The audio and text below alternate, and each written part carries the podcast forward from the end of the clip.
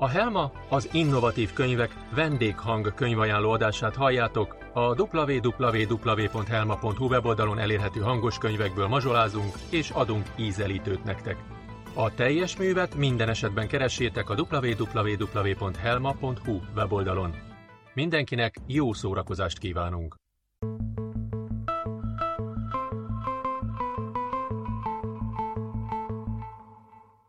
Versényi György Holnapról mára Novellás kötet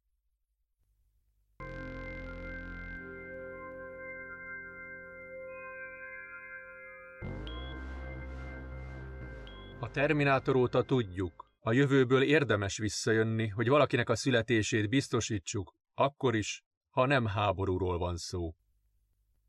Találkozunk a múltban. Ma. A klinika előtti gyep rendezett volt, frissen nyírt fűillata töltötte meg a levegőt. A nap sütött ugyan, de az évnek ebben a szakában még nem volt ereje. A hatvanadik szélességi kör közelében meg kell becsülni a tavaszi napsütést. Egy fiatal pár állt a bejárathoz vezető út elején, a férfi zsebretett kézzel nézte a többi embert. Volt fehérköpenyes orvos, babakocsitoló kismama, aggódó arcú tinédzser. Mindenkinek saját története van, valakié vígjátékba illő, másoké tragikomikus. Happy end itt, sírás ott. A horror történetek pedig a falak között maradnak. Mellette a felesége egész más gondolatokkal küzdött. Szomorú volt, de nem kétségbe esett. Az életnek vannak nehéz pillanatai, és nem ez az első. Minden bizonyal nem is az utolsó. Két héttel ezelőtt. Kedves uram, üdvözlöm! A nevem Vera. Azért hívom, mert elküldte a jelentkezését a mérnök asszisztensi álláshirdetésünkre. Mint ön is tudja, nagy a túljelentkezés, csak erre az egy állásra 20 feletti pályázat érkezett be. Sajnálattal tájékoztatom, hogy nem került be az utolsó kiválasztási fordulóba, így a személyes elbeszélgetésre nem kerül sor. Remélem, legközelebb több sikerrel jár. Kérem, fontolja meg, hogy a jövőben is jelentkezzen hozzánk. Viszont hallásra! Ma. Menjünk be, szívem, essünk túl rajta, fordult az asszony a férjéhez. Elhúzta a száját, de szeme kedvesen csillogott. Igen, nem lesz egyszerűbb, ha itt ácsorgunk, Próbált enyhíteni a helyzet nehézségén a férfi, amikor a nő belekarolt. Eljön még a mi időnk. Elindultak lassan a lépcsők felé, ahol egy sírdogáló, középkorú asszony jött lefelé, zsebkendőjét szorongatva. Utána fordultak, és összenéztek. Mindketten tudni vélték, mi történhetett odabent egy negyvenesnek kinéző nővel, ha ilyen állapotban jön ki. Az előcsarnok makulátlanul tiszta volt, az információs pultban villogó mosolyú szőkeség pislogott, Üdvözlöm Önöket, segíthetek? Időpontra jöttek? Igen, ö, dr. Virtanen vár minket. Kisé korán vagyunk, de ideértünk, és nem akartunk kint várni. Persze, semmi gond. Harmadik emelet lesz, ott a lift. A név ki lesz írva, a váróban leülhetnek. Van víz, tea, helyezzék magukat kégyelembe. Mindketten bólintottak, és a liftek felé fordultak. A recepciós már is a következő érkezőkkel foglalkozott. A lift előtt egy fiatal kismama állt, hatalmas pocakkal. Csapzott haját lófarokba kötötte, fáradtan mosolygott. Nagyon közel lehetett már a szülés. Ahogy a liftajtó kinyílt, előre engedték, és mindhárman beszálltak. Hányadik emelet? kérdezte a férfi udvariasan. Ötödik. A szülészeti előkészítő, felelte a kismama, és fújt egyet. Ahogy a liftajtó becsukódott, felvillant a hármas és az ötös gomb. Múlt héten. Jó reggelt, Arne! Én vagyok. Igen. Ígértem, hogy visszahívom, mihez megtudom a részleteket. A ház, amit néztünk együtt, nos, szuper és megfelelő méretű, elhelyezkedésű, de sajnos nem fog összejönni. Tudja, ez pusztán pénzügyi kérdés, és hát nem tudjuk megengedni magunknak. Tudom a számát, el van mentve. Hívom, ha bármi változás lenne. Köszönöm. Visszhal. Ma. A harmadikon csend honolt. A liftből kiszállva egy tábla mutatta a falon, melyik orvosi rendelő melyik irányban található. Jobbra fordultak, és követték a nyilat, amely egy füstüvegű ajtóhoz vezetett. A férfi óvatosan benyitott, majd kitárta az ajtót. A rendelőben néhány fotel és kanapé volt, dohányzó asztal, polcok magazinokkal, víz és teafőző a sarokban. Éppen egy másik pár sürgölődött ott, a férfi vizet töltött a nőnek. Felpillantottak, és mosolyogva bólintottak köszönésképpen. Az orvosi vizsgáló ajtaja csukva volt, de halk beszélgetés zaja szűrődött ki. Nevetés. Helyet foglaltak a kanapén az ajtó mellett. A nő a falon lévő képeket vizsgálgatta, terhességi vitamin és őssejtkutatás reklámja. Szexuális felvilágosító táblák. Férje egy magazin után nyúlt, amin kisportolt testű nők és férfiak virítottak. Unottan lapozgatta. Kérsz vizet? kérdezte a feleségét, de az megrázta a fejét. Pótcselekvésnek jó lesz, jegyezte meg a férfi, és felállt. Ahogy palackal a kezében kinézett az ablakon, a távolban a kikötő felett már felhők gyülekeztek. Mindjárt vége lesz a napsütésnek, és pont így is érezte magát. A váróterem ajtaja ismét kinyílt, egy fiatal lány jött be. Köszönt, és az egyik fotelba zuttyant, majd azzal a lendülettel a telefonját kezdte nyomkodni. Nem sokkal később az orvos is kinyitotta az ajtót, kiengedte a benti nőt, aki vidáman távozott. Jöhet a következő, rikkantotta az orvos, ahogy visszafordult a rendelőbe. A másik pár feltápászkodott, és bementek. A lány felnézett a telefonjából. Elment a wifi, mondta inkább magának, mint a többieknek. A lámpa pislákolt egyet, mintha egy pillanatra elment volna az áram. Csippanás is hallatszott, valami számítógép újraindult, a folyosón valaki halkan káromkodott. Tegnap előtt. Szia szívem, azért hívlak, mert holnap utára sikerült időpontot kérnem az orvosnál. Valami dr. Virtanen, de végül is mindegy. Én tudom úgy intézni a napom, hogy elkísérjelek, és akkor ott meg tudjuk beszélni. Árnét is hívom majd előtte. Ma. Az utazó belépett az épületbe. A recepciós pultban ülő szőkenő felvillantotta a mosolyát, de mire megszólalt volna, a férfi már tovább is fordította a tekintetét. A liftek felé vette az irányt, de aztán a mellette lévő lépcsőkre fordult, és határozott léptekkel felfelé indult. Három emelet? Nem olyan sok. Felérve a harmadikra megvizsgálta a táblát, és jobbra indult a folyosón. Remélte, hogy nem késett el. Az ő feladatához elengedhetetlen a pontosság. Gyorsan kell végeznie, minél kevesebb időt itt tölteni. A protokoll szigorú, a szabályok alól nincs kivétel. Még neki sem. Egy pillanatra megállt az ajtó előtt, majd belépett. Egy lánya fotelben ült, és valamit a kezében tartott, amin olvasott. A kanapén ült a fiatal pár, akikhez jött. Tudta, hogy tanácsadáson vesznek részt, amelyben az abortusz lehetőségét kívánták megtárgyalni az orvossal. Éppen a brossúrákat lapozgatták, a nő egy kérdőívet töltögetett. Az ok prózai, nem tudják vállalni az anyagi terheket, a terhesség megszakításához pedig hamarosan döntést kell hozni. Az utazó átlagos, szőkehajú fickó volt, ami itt Finnországban nem túl meglepő. Haja rövidre nyírva, ruhája inkább egy kezes lábasra emlékeztetett. A jövőből jött, és idegenül mozgott ebben a korban. Talán pont ezért tűnhetett kisé bolondnak, és hát ugye egy kórházban ez sem lenne túl meglepő. Jó napot! Szeretnék beszélni magukkal! Köszönt rá az üldögélő fiatalokra. Nem tudta, milyen udvariassági formulákkal kell manapság beszélgetést kezdeményezni, különösen ilyen kényes és valószerűtlen témában. Igen?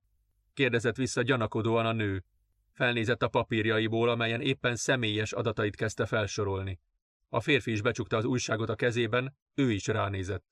Azért vagyok itt, hogy lebeszéljem önöket a terhesség megszakításáról. A jövőből érkeztem, és az a feladatom, hogy biztosítsam az önök utódlását. Rá sem hederített a másik lányra, aki eközben valamit a fülébe dugott, és látnivalóan nem is hallotta a beszélgetést. Mindig az volt a legnehezebb rész, hogy a célszemének elmondja-e honnan jött. Most muszáj volt, és nem tudta, milyen reakciót fog kiváltani. Utódlás? Mosolyodott el a férfi, látszott rajta, mindjárt nevetni fog. Furcsa kifejezés. Biztos azért van, mert a jövőben másképp beszélnek, igaz?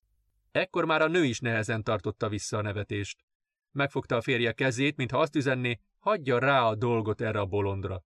A férje azonban fellelkesült, és úgy nézett ki, belemegy a játékba. Elnézést kérek, mondta rezzenéstelen arccal az utazó. És mi történt a jövőben? Életre kelt a Skynet? kérdezte az apa jelölt szándékos gúnyjal. Nagyra nyitotta a szemét, tettetett meglepődéssel. Nem tudom, mi az a Skynet.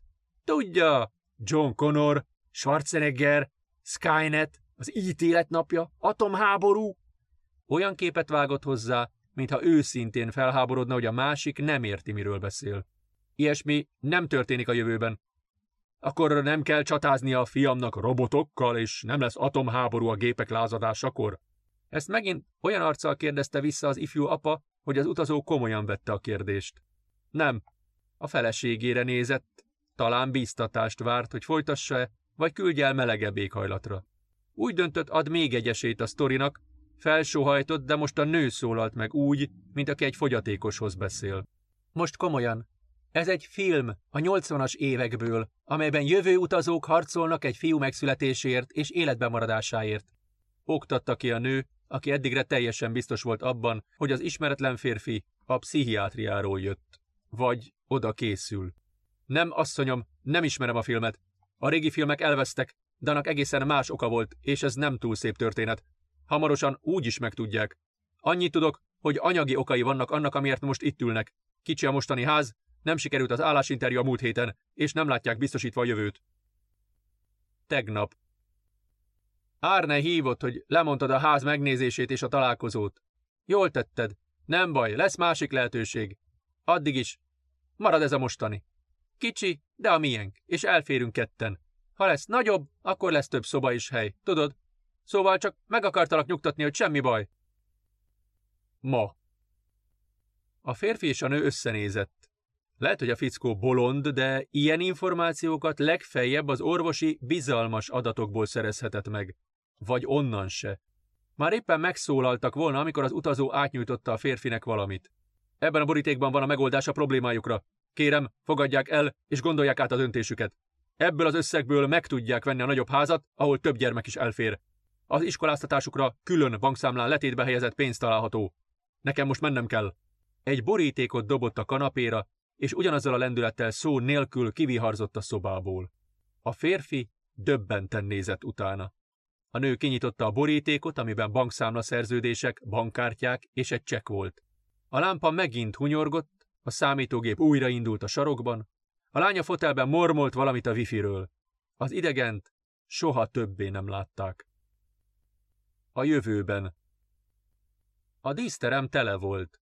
A digitális sajtó és hírcsatornák, streaming szolgáltatói egymást taposták a jobb helyekért. Ritkán fordul elő, hogy a díjazottak nem szakmai, hanem nyilvános, közérthető módon tartanak előadást. Tekintettel az ügy kiemelt jelentőségére most kivételt tettek.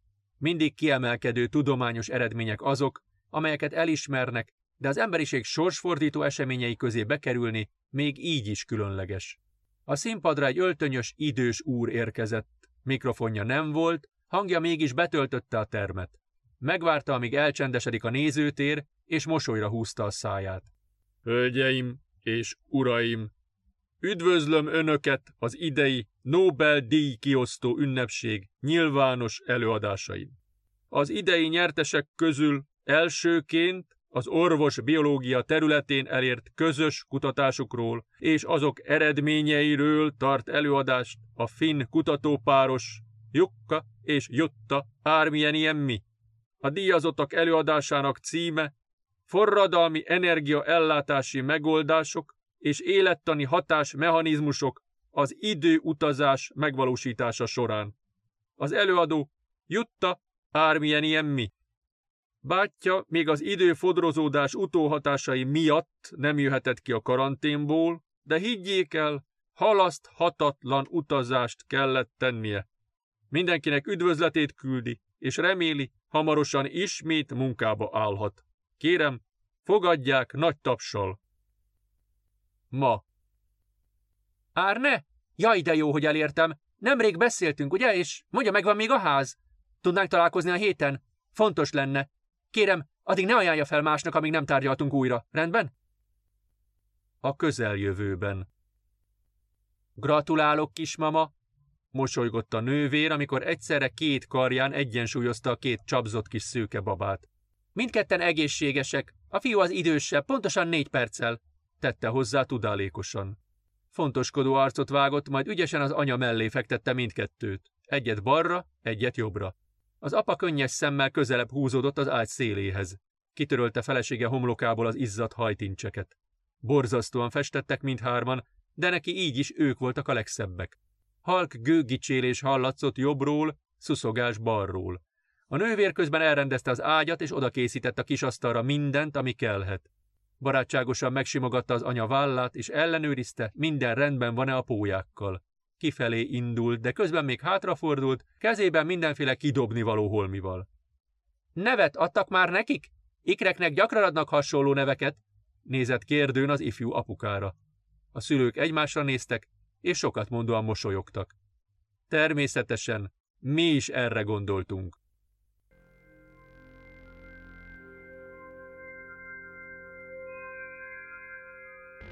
Olyan sokszor kimondjuk, pedig nem tudjuk kivenni a részünket a gyászból. Részvétem Részvétem My condolences Mein herzliches Beileid Sinceras condolencias Olyan sok nyelv, és mind ugyanazt jelenti. Üres fecsegés. Honnan is tudnánk, ha nem mi gyászolunk? Szomorú arccal, sajnálattal mondjuk mégis üres frázisként lebeg tova, ahányszor kimondjuk. Betanultam több nyelven is. A koporsóvivő odafordult a társához, próbálta költőjen kifejezni magát, hogy ezzel adjon nyomatékot meglátásának. Hallod, amit mondok? kérdezte. Persze, felelte Amaz. Nem először mondod? Ma megint elmélkedős kedvedben vagy? Ez nem elmélkedés, hanem az igazság. Nézd, minden nap itt vagyunk. Felbérelnek minket, hogy szomorúak legyünk. Bezzeg a sírásó brigádnak nincs ilyen gondja. Bökött az ajtó felé. A nyitott ajtón át meleg nyári levegő áramlott be. Odakint az épület előtt három munkaruhába öltözött ember állt, és egy papírt vizsgálgattak. Néha felnéztek és különböző irányokba mutogattak a temető mélye felé. Látni valóan azon vitatkoztak, merre kezdjék a napi munkát. Nem akarnád te azt? mondta most a másik. Lehet, hogy nekünk fapofával kell végigcsinálni minden szertartást, de legalább nem kell ebben a melegben sírokat kiásni, meg télen a fagyott földbe. Egyre kevesebben kérik. Hamvasztásnál meg mennyi a munka. Egy kőtáblát kell bekalapálni. Aztán nem ők állnak a búcsúztatón a hozzátartozók mellett. Legfeljebb egy fa alatt a távolban.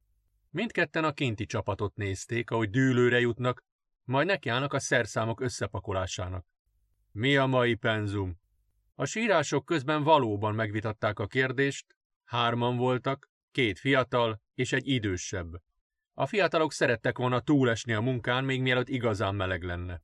Szerintem jó ötlet volt, hogy hátul kezdjünk, itt elől tovább van árnyék. Fordult az első a társa felé némi sértődöttséggel a hangjában. Szőke haján megcsillant a napfény. Amennyit beszéltünk erről, már az elsőt ki is ástuk volna. Replikázott a másik, akinek napszemüveg takarta szemét, hosszú barna haját pedig lófarokba kötötte. Mindkettőnek kék kezes lábasa volt, amelyeket föld és sármaradványok díszítettek. Odafordultak az idős társuk felé, akit csak egyszerűen öregnek szólítottak, mint mindenki, nem mintha nem lett volna rendes neve. Az öreg rájuk nézett. Noha nem is volt annyira öreg, mint amilyennek kinézett, de ez a munka felemészti az embert. Kérdően felhúzta a szemöldökét. Most mi van? Igazságot osszak, vagy mi? Hát nem teljesen mindegy. Az első itt van közel, ráadásul a második majdnem mellette. Azt megcsináljuk, pihenünk, és aztán a hátsót. Na, azzal el is indult a szerszámokhoz, amelyek hevenyészet rendben a falnak voltak támasztva. Mire mindannyian odaértek kiválogatni az ásókat, lapátokat, megérkezett a két koporsó szállító is. Hány van mára? kérdezte tőlük a zsémbeskedő, mintha csak a társának akarná bizonyítani, hogy nem is olyan vészes az a sírásás. A két fiatal felnézett pakolás közben. A szőke nem méltatta válaszra, de a barna hajú túlzottan udvariaskodó hangon közölte, hogy négy, Felpakoltak mindent egy kézikocsira, és elindultak a temető egyik kitaposott ösvényén. A szerszámok csörömpöltek, ahogy tolták a kocsit. A távolban megszólalt az egyik harang. Már halló távolságon kívül voltak, amikor a koporsó vivők visszafordultak az épület felé. Kiráz a hideg ettől az öregtől. Az öreg a két fiatal társa mögött ment, ahogy azok hangosan tolták a kocsit maguk előtt. Ahogy elhaladtak egy-két sírhely előtt, rápillantott némeikre. Nagyon régóta dolgozott itt, és sokukra emlékezett. nem csak a legutóbb elhantoltak közül, hanem azokból az időkből is, amikor ő volt a sírásó. Egyedül. Aztán temető bővítésével felvettek többeket is, de előbb-utóbb mindannyian elmentek, csak ő maradt. A temetőnek ezen a részén régi sírok voltak. Akkoriból, amikor még kicsi volt a terület, és a ravatolozóhoz közel kezdték kiásni őket. Később egyre messzebb ástak, és bővíteni is kellett a területet. Hátul már több volt az urnás hely, és egy új, ehhez méretezett ravatalozót is építettek. A régi módi mauzóleumok kora azonban lejárt, elbontották őket. A múlt századból csak néhány családi építmény maradt, amelyet a tulajdonosok még fizettek. Ide már ő sem járt, hiszen sírt nem kellett ásni, az elhunytak pedig az ő érkezése előtt kerültek ide. Jobbra nézett, ahol egy fejfa hirdette az élet dicsőségét, feltámadunk. Elhúzta a száját, és maga elé dünnyögött. Hát, azt bizony nem fogjátok megtenni. Ahogy a mellette lévők sem, ahol egy házas pár feküdt. Az évszámok alapján látszott, hogy az özvegyasszony nyolc évvel túlélte a férjét. Amikor elbúcsúztatta, kék virágokat hozott, mert az volt a férfi kedvence. Gyerekeik nem voltak, magányos évek vártak az asszonyra. Szomorú történet. Itt az a másik, a háború áldozata. Katonai tiszteletadás, meg minden. Háromszögbe hajtogatott zászló, egyenruhás tisztek, fanfár, díszlövés nem engedélyeztek. A fiatal katona egy ostrom során halt meg, idegen, földön védve hazáját. Ilyen ez a meló. Megérkeztek az első helyszínre, a többiek lepakolták a szerszámokat. Ez lesz az, kezdődhet az ásatás, rikkantott a szőke, gondolván ez humort fog csempészni a nem túl szórakoztató munkába. De senki nem nevetett. Az öreg tűnődve nézett a kijelölt téglalapra, amelyet zsinórok határoltak.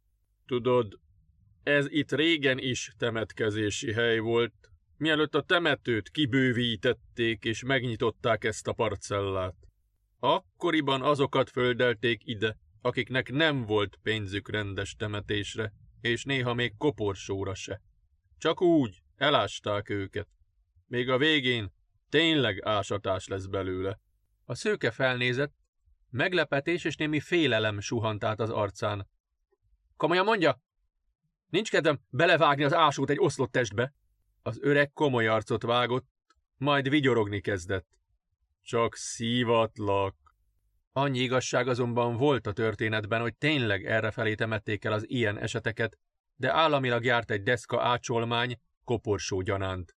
Ráadásul rég elvitték már őket. Az öreg nem ásott, ráhagyta a másik kettőre, majd átsétált a néhány méterre lévő következő helyszínre. Itt még nem volt zsinórozás, ez a feladat rávárt. Elővette a térképet és a papírokat, hogy biztosan beazonosítsa a sírhelyet. Mindkettő mai temetkezés. Ma elég sok lesz. Legalább tíz a nap folyamán. Van, amelyikre ő van beosztva. Ezt az irodában osztják be, és sosem lehet tudni, kinek mi jut. Egy sírásónak mindig ott kell lennie a búcsúztatón, biztos, ami biztos. Néha ketten vannak, akkor gyorsabban megy a föld lapátolása, de sokszor már nem várják meg a hozzátartozók. Nem sokan bírják a földdarabok koppanását a koporsón. Ma háromszor lesz ott búcsúztatón, a szolgálatai nem érnek véget az ásással. Mindeközben folytak az előkészületek a koporsóvivőknél is. Épp sorba rendezték az elsőket. Két urna és két koporsó volt a hűtött mellékhelyiségben, és az autók a hátsó kapunál várakoztak. A négyből kettő közel volt, ráadásul urnás az egyik, így oda autó nem kell, kézben viszik ki. Egy nő jelent meg az ajtóban, papírokkal a kezében. Hello, fiúk! Itt vannak a dokumentumok. A pap is jön mindjárt, hogy az első kettőhöz a séta során csatlakozzon. Letette a papírokat az asztalra, és elviharzott. Aj, ezek a papok is! kezdte ismét a zsörtölődő. Ugyanazt a szöveget nyomják. Mindegyiknek van pár betanult mondókája, kiegészítik az aktuális névvel meg néhány személyes információval, de aztán ez is csak egy meló. Hát, ebben igazad van, megváltást nem osztanak. Vigasz se nagyon. A sírások befejezték a délelőtti előkészületeket. Mindkét gödör kiásva, a földkupacba állított ásokkal és lapátokkal a hátuk mögött ismét a térképet tanulmányozták. Az öreg belenézett a másodikként kiásott gödörbe. Kora délután itt lesz az első jelenése. Ragyogó napsütéses nyári nap volt, nem illett a temetésekhez. Ilyenkor boldogan kell tölteni az időt a családunkkal a kertben, nem pedig eltemetni közülük valakit. A távolban egy gyászmenet éppen kifele tartott a temetőből. Fekete ruhás alakok lépdeltek lassan, miközben egy fekete autó kanyarodott a ravatalozó felé. Pár méterrel arrébb egy idősebb férfi épp egy friss sír mellett állt. Pár napja lehetett a búcsúztató, mert a koszorúk és a virágok még mindig ott voltak. Nézte a férfi hátát, amint kissé meggörnyedve a sapkáját morzsolta a kezében. Érezhető volt, hogy megrendült. Az öreg tett egy tétóval lépést irányába, de aztán meggondolta magát, és a kézikocsi felé fordult. Elkezdte rápakolni a szerszámokat, de oda sandított a férfira, aki most már kihúzta magát, és urrá lett érzésein. Megbirkózik vele. A temetői munkások ebédidőben a ravatalozó mögötti épületben gyűltek össze. Előkészítették a délutáni tennivalókat, elrakották a szerszámokat, majd leültek a nagy asztalhoz ebédelni. Dobozok, barna zacskók kerültek elő, és a szokásos témák fociról, családról, munkáról. Ma nyolc ember ült az asztalnál, a sírások és a koporsóvivők mellett két kertész és egy takarító is behúzódott a meleg elől. Egyikük a tévé kapcsoló után nyúlt és kedvetlenül bekapcsolta. A hírekben épp a helyi vonatkozású témák mentek, le volt halkítva, amikor visszaült az asztalhoz, és hangosítani kezdte. Nézzétek, benne vagyunk a hírekben! Rikkantotta teli szájjal, mire mindenki a készülék felé fordult. Adjál rá még hangot! hangzott az asztal végéről. A képernyőn egy csinos bemondónő látszott, háttérben a temető főbejáratával. Éppen mögötte színes szalaggal kordont feszítettek ki. Figyelme irányul a mai napon. Ebben a temetőben helyezik végső nyugalomra a városszerte ismert vállalkozót, aki eddig tisztázatlan körülmények közt hunyt el. Fuvolázta a hang. A rendőrség még nyomoz. A halál oka hivatalosan öngyilkosság, de az idegenkezűség sem zárható ki, áll abban a belső jelentésben, amelyhez csatornánk hozzájutott. Baleset vagy gyilkosság? Ezzel a kérdéssel még sokat fogunk foglalkozni. Schnitt. A kép visszaváltott a stúdióba, ahol a műsorvezető az időjárás jelentést kezdte olvasni. A hangerő ismét lecsökkent, és az evőeszközök halk zaja töltötte meg a termet. Szerintem kinyírták a fickót. Közölte az egyik kertész, sokat mondóan felemelve az ujját. Én mondom nektek, tele leszünk ma rendőrrel, meg firkászokkal. Remélem, nem engedik be őket. Széttapossák a gyepet, én meg hozhatom rendbe. Fűzte hozzá a másik, miközben jót húzott a kulacsából. Végezzétek csak a munkátokat, mi is azt tesszük, nem kell ezzel a felhajtással foglalkoznunk. Csatlakozott be a beszélgetésbe a takarító, de azzal a lendülettel fel is állt az asztaltól. Morzsákat söpört a tányérjára, aztán a mosogató felé indult. A sírások még javában ettek. A két fiatal az öregre nézett.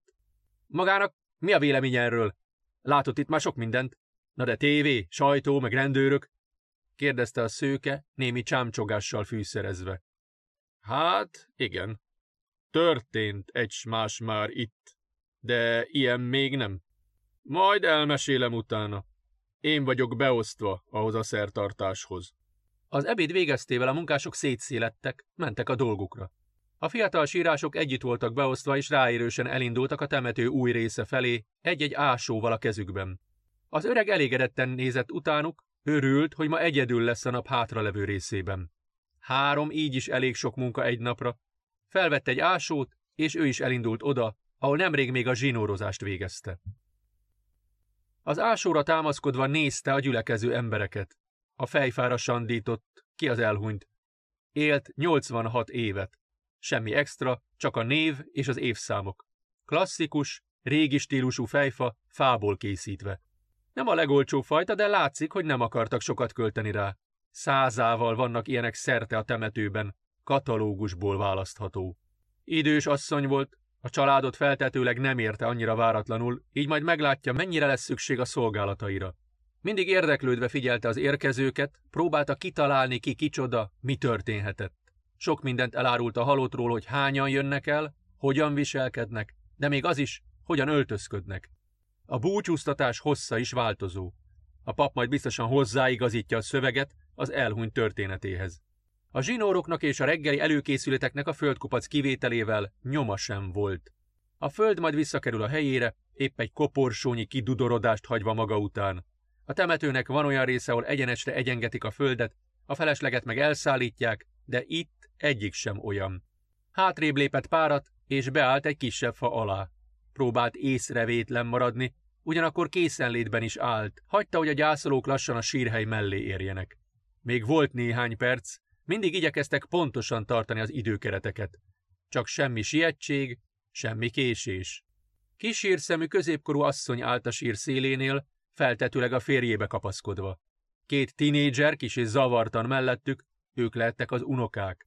Alaposan szemügyre vette az embereket, akik vagy huszan lehettek, sok közöttük szintén idős. Bizonyosan a nagymama ment el anyai ágról.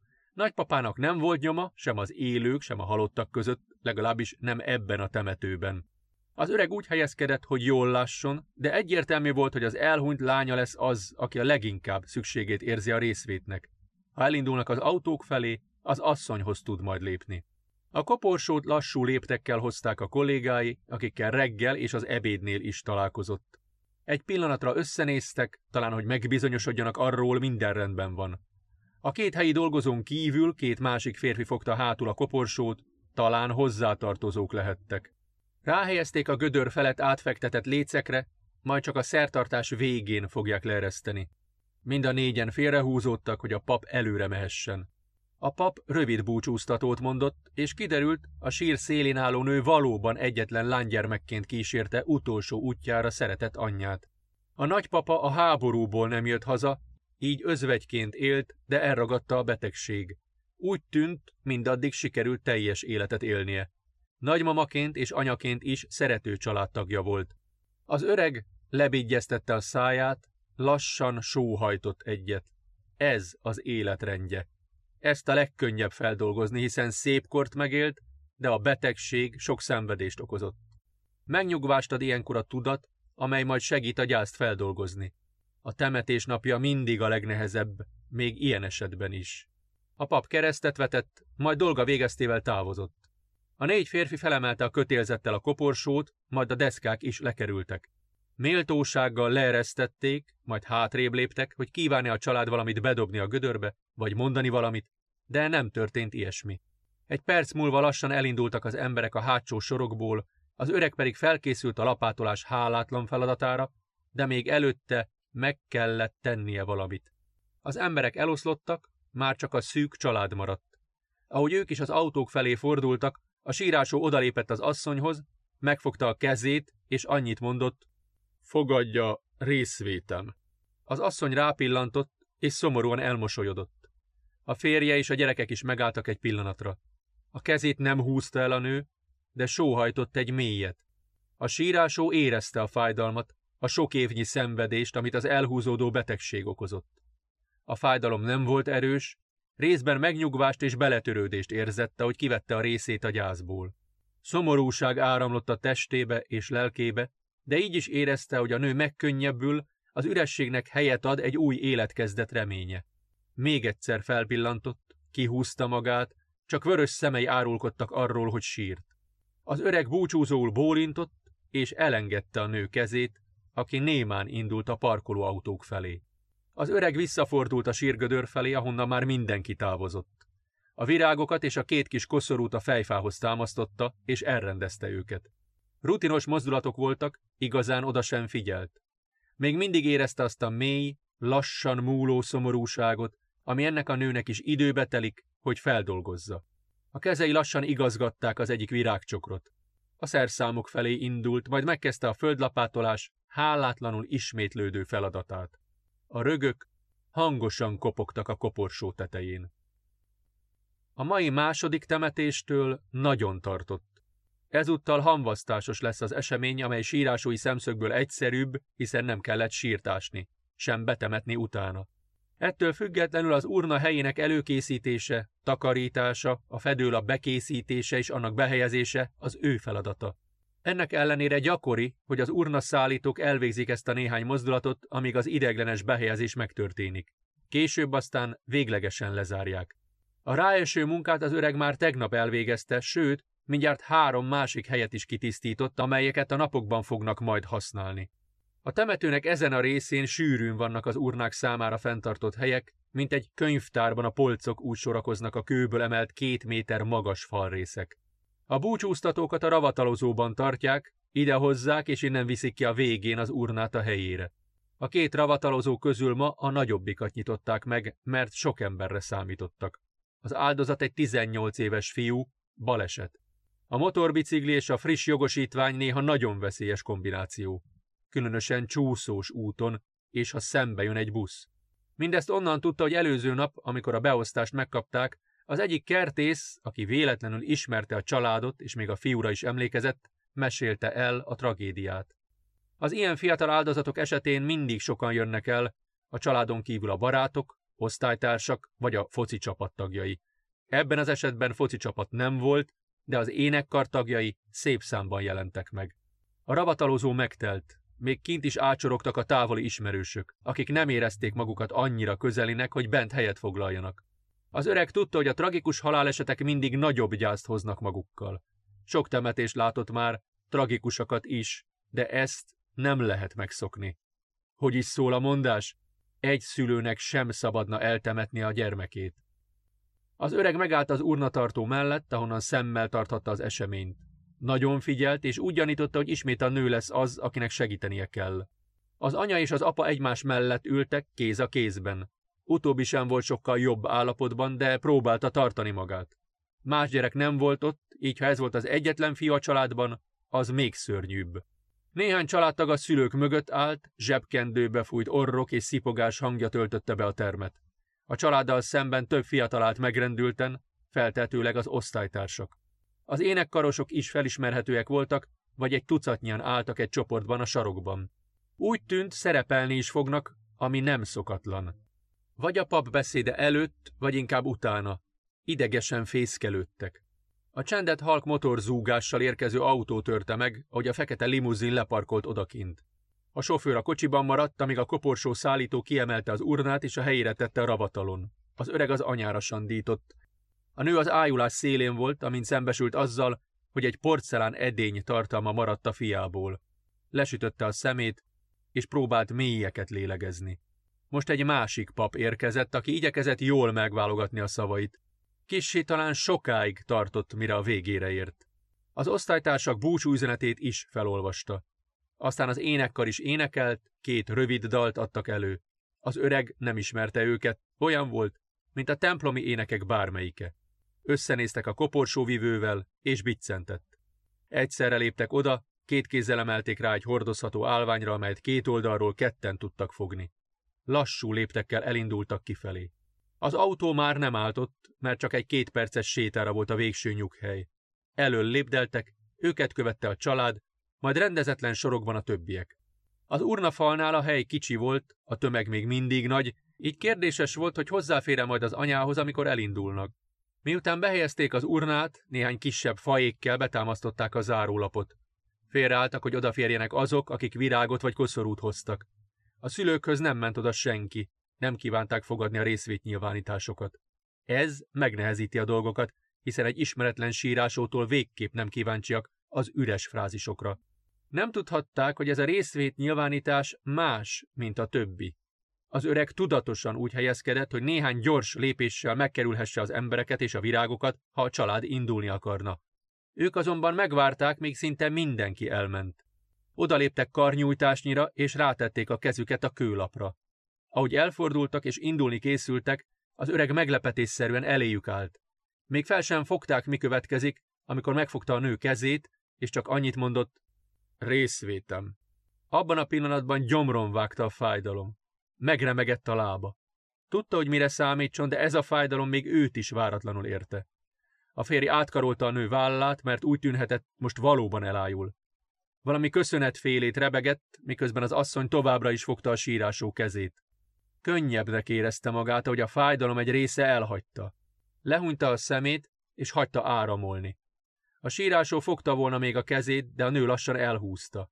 Az öreg belekapaszkodott az egyik oszlopba, ami mellett állt, és a könnyeivel küzdött. Az asszony hosszú másodpercekig nézte, majd elfordult, és férjébe karolva lassan elsétált.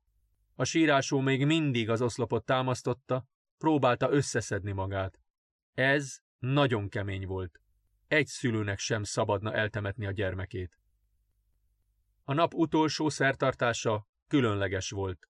Számítani lehetett a felhajtásra azok után, hogy már a déli híradó is bejelentkezett innen. Itt volt a média, újságírók, tévések nagy számban. Hetek óta cikkeztek az esetről. Az áldozat erőszakos halált halt, felakasztva találták. A nyomozás még nem zárult le, a lehetséges emberülés minden részletét olvasni lehetett a sajtóban vagy az interneten. A történtek felgöngyölítése, különösen a bizonyítása, még sokáig fog tartani. Nyerességvágy, azt írják a találgatások. Az áldozat elkövette azt a hibát, hogy fiatal volt, gazdag, és mindezt nem osztotta meg a család többi tagjával.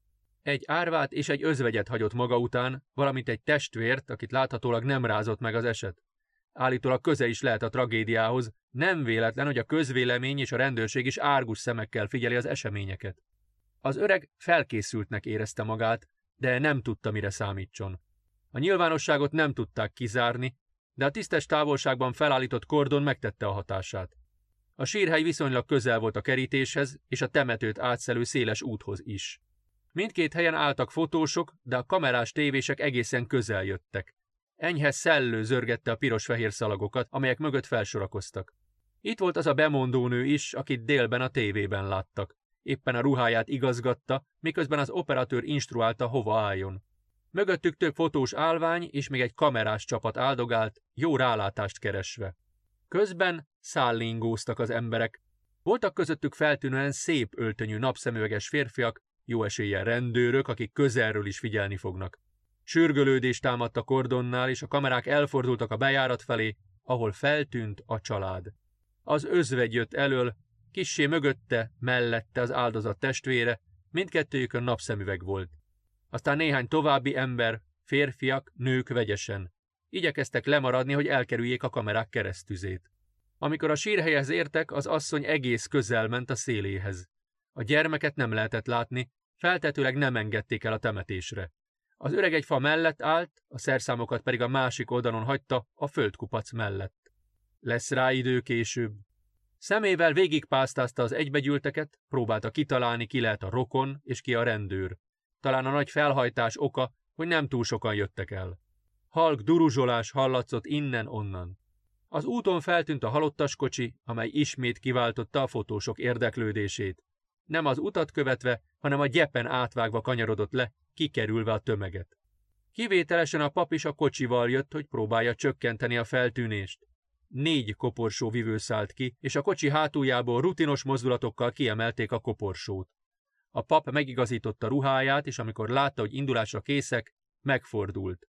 Lassú léptekkel érkeztek meg a sírhelyhez, ahol keresztlécekre rakták a koporsót. A búcsúztatás szokványos módon zajlott, a pap rövidre fogta, nem örült a publicitásnak, ami őt is akaratlanul körülvette.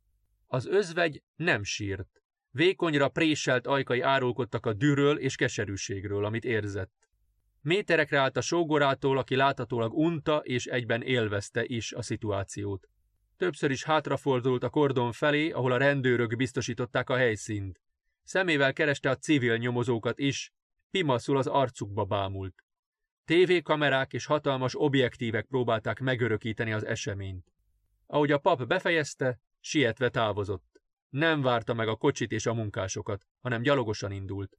A négy férfi a kocsiból szertartásosan leengedte a gödörbe a koporsót, kihúzták a köteleket, és az autó felé indultak. Az öreg készenlétbe helyezkedett. A nő röviden a sógorára nézett, de nem szólt semmit. Sarkon fordult és elviharzott. A férfi még várt egy percet, talán ki akarta élvezni a pillanatot, hogy a kamerák a hátát filmezik. Kicsit meglepődött, amikor az öreg sírásó mellé lépett. Részvétem, közölte az, és megfogta a kezét. A férfi megtántorodott, és ha nem fogják a kezét, el is esett volna. A sírásó kicsit meg is rázta, mintha üdvözölni, miközben a másik előre görnyett és fájdalmas nyögés jött ki a száján. Az öreg ekkor a másik kezével is ráfogott, így már két kézzel tartotta. A szeme résnyire szűkült, fejét kisé oldalra billentette, mintha kérdezni akarna valamit.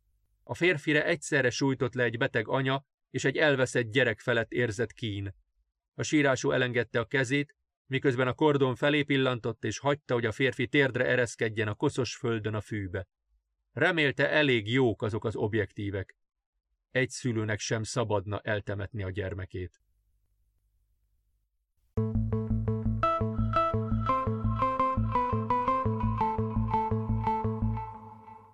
Ezt és más írásokat is megtaláltok a www.helma.hu weboldalon. Folytatása következik. Várunk titeket két hét múlva, amikor újabb részekkel ismerkedhettek meg.